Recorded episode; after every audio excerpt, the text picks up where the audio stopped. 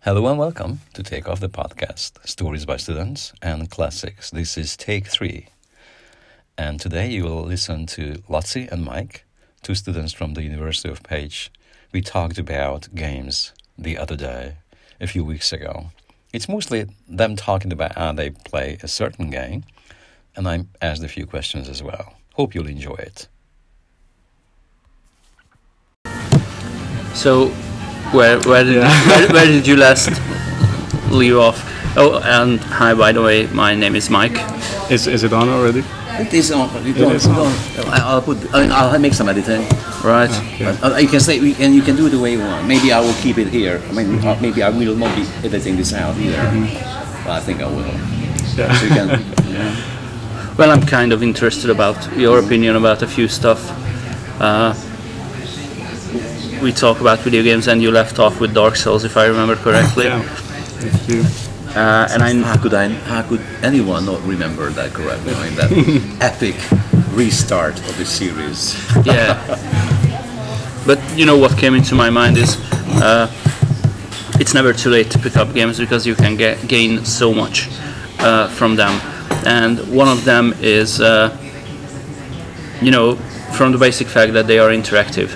Uh, they can offer Uh, a new experience regarding storytelling and consuming stories, because like Lotzi mentioned, uh, most of the lore and the story in the, those games comes from dialogue and also item descriptions. Like you pick up a ring uh, and you look at the ring, and it the game offers you some some interesting tidbits about the world and the lore uh, in regards to that ring.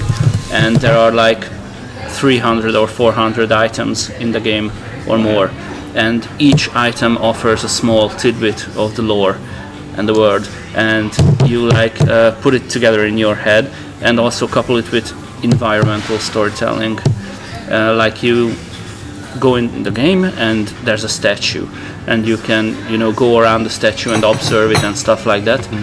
and and you make connections, and you can't really do that in a movie or a or a book in a conventional way. Okay. Like the audiovisual, audiovisual and interactive feedback. Mm-hmm. That's, that's interesting. It's quite interesting. I mean, in movies, you, you can also discover some hidden uh, objects or like something that isn't in the focus of the shot. But uh, the way you interact with, with them in games is it's a, another thing, a completely different thing, I think. Yeah. And that's why I always tell that no matter you know how old you are or what uh, what cultural zeitgeist you come from, uh, it's always you know there's no detrimental uh, effects of trying out gaming, because you can gain so much from it. I agree with that. Mm-hmm. I, as we talked in the last episode about this, or at least it kind of came up, mm-hmm. like wouldn't it be nicer to only have uh, clashes in society, in games, and not in reality? Like when people go to fights in other country, why don't they just stay home and and do it there, like peacefully? And then maybe that would result in, like the other thing I have a, a, like an issue with is like, like I know there have been lots of studies about this, like whether violence or or things that can, like you know, in games like this, dark darkness, things like this. Uh, appearing in, in literature or in games produces that in reality, or is it just a reflection and there's no two-way direction? I have no idea.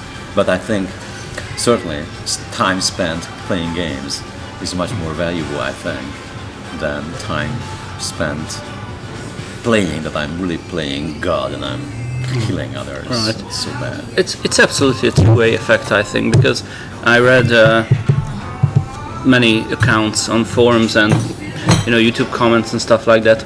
The validity is, of course, always questionable. But, you know, many people say that Dark Souls as a game is an allegory to depression. Mm. And the game actually helped them overcome depression. Uh, because you... being the users, players? Uh, players of the game, mm. right. Because you play as a basically a nobody.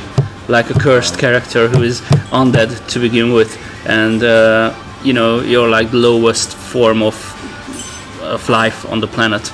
And well, by it's like a zombie, right? It's like, yeah, it's, you look like a zombie, but yeah. you're actually intelligent. Uh, and by the end of the game, you you topple gods and stuff like that. So it gives you the message that no matter how deep you are in dark hole, you can always climb out. Mm-hmm. And you're also banded with these uh, group of misfits, and they're completely worthless. And it shows in the dialogue. I mean, they have uh, they are thieves and. Um, And just vagabonds, right? I think that's that's the term. Sound effects important in games yeah. too. Yeah. Okay, vagabonds.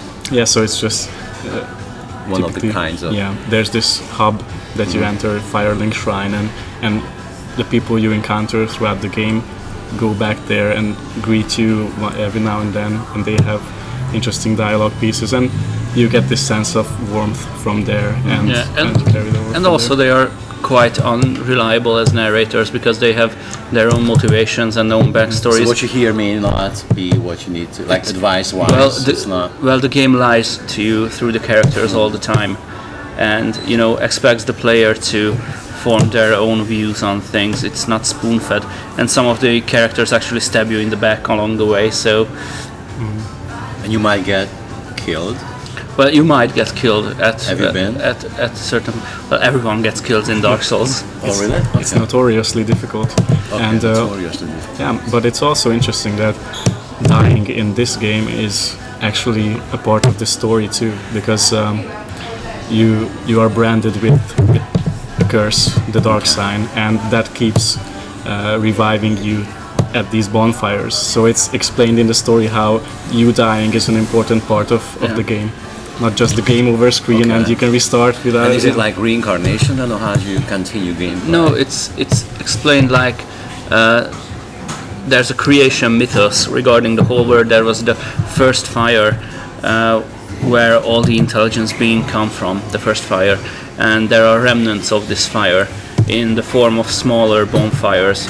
And when you die, you well, you are recreated in the fire of the bonfire, and you emerge from the flames again, and uh, you are an undead, and everyone is an undead in the game basically, but some of them are, you know, hollow. They call them hollows yes. because they lost their minds. Okay.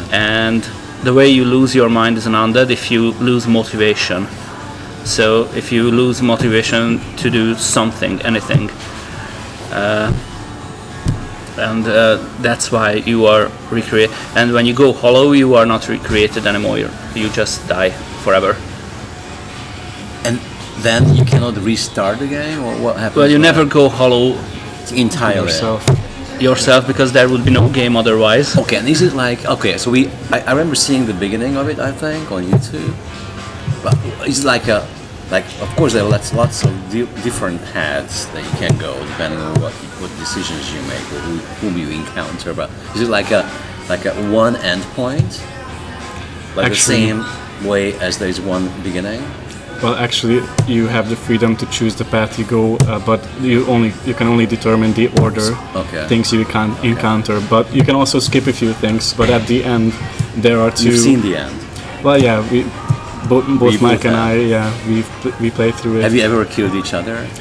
There's actually cooperation in it. Yeah. About, um, I think we never killed each other. We yeah. killed other guys. Yeah, yeah. okay, because that's... you can invade other people's people's uh-huh. worlds.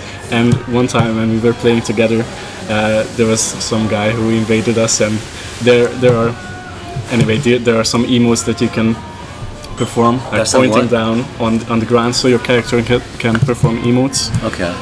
Uh, since there's no speech in it, you mm-hmm. just you yeah. communicate through body language. Okay. Yeah, and you get, we just pointed at at the ground on, on top of his corpse.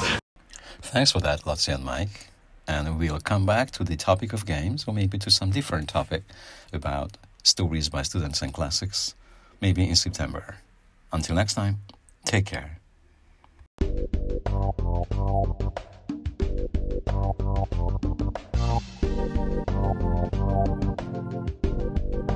Thank you.